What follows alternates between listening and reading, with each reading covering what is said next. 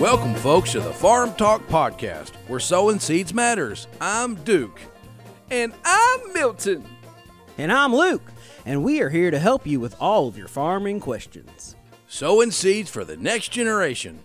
Today's topic is Remember What You Learned. Remember what you learned. Hmm. What made you think of that topic, Duke? Well, it may seem simple, but you know, I think it's really important to stop every now and then and remember what you learned.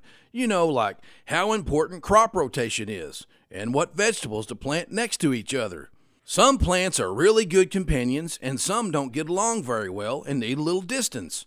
We learned never to plant beans near onions or garlic, and broccoli doesn't grow well near the squash. Some plants put chemicals in the soil that make it healthy for them to grow, but not so healthy for the other plants to grow near them. Those are all examples of why it's important to remember what you've learned. Wow, that reminds me of our last service at church. We did a lot of remembering. We remembered and reviewed lots of what we learned.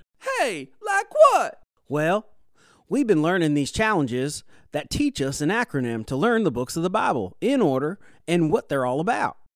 Why don't you give our listeners an example of what you mean? Okay.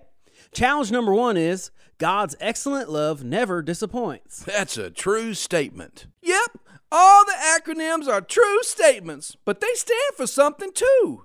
Challenge number one stands for Genesis, Exodus, Leviticus, Numbers, and Deuteronomy. And what are those books about? The summary that we learned goes like this Genesis, the beginning. Exodus, leaving the slavery of Egypt. Leviticus, the law teaches us a holy way of life.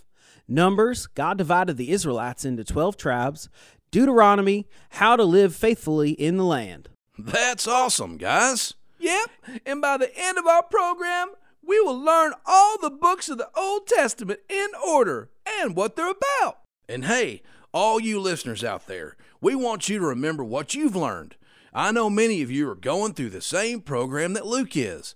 Be sure to share those challenges with your parents and all your friends. Well, we're out of time. Don't forget your memory verse this week. For the word of God is living and active, sharper than any two edged sword, piercing to the division of soul and spirit, of joints and marrow, and discerning the thoughts and intentions of the heart. Hebrews 4:12. Now that's the truth we need to remember. Sure is, brother. Now remember, sow truth, know truth And and grow truth. truth.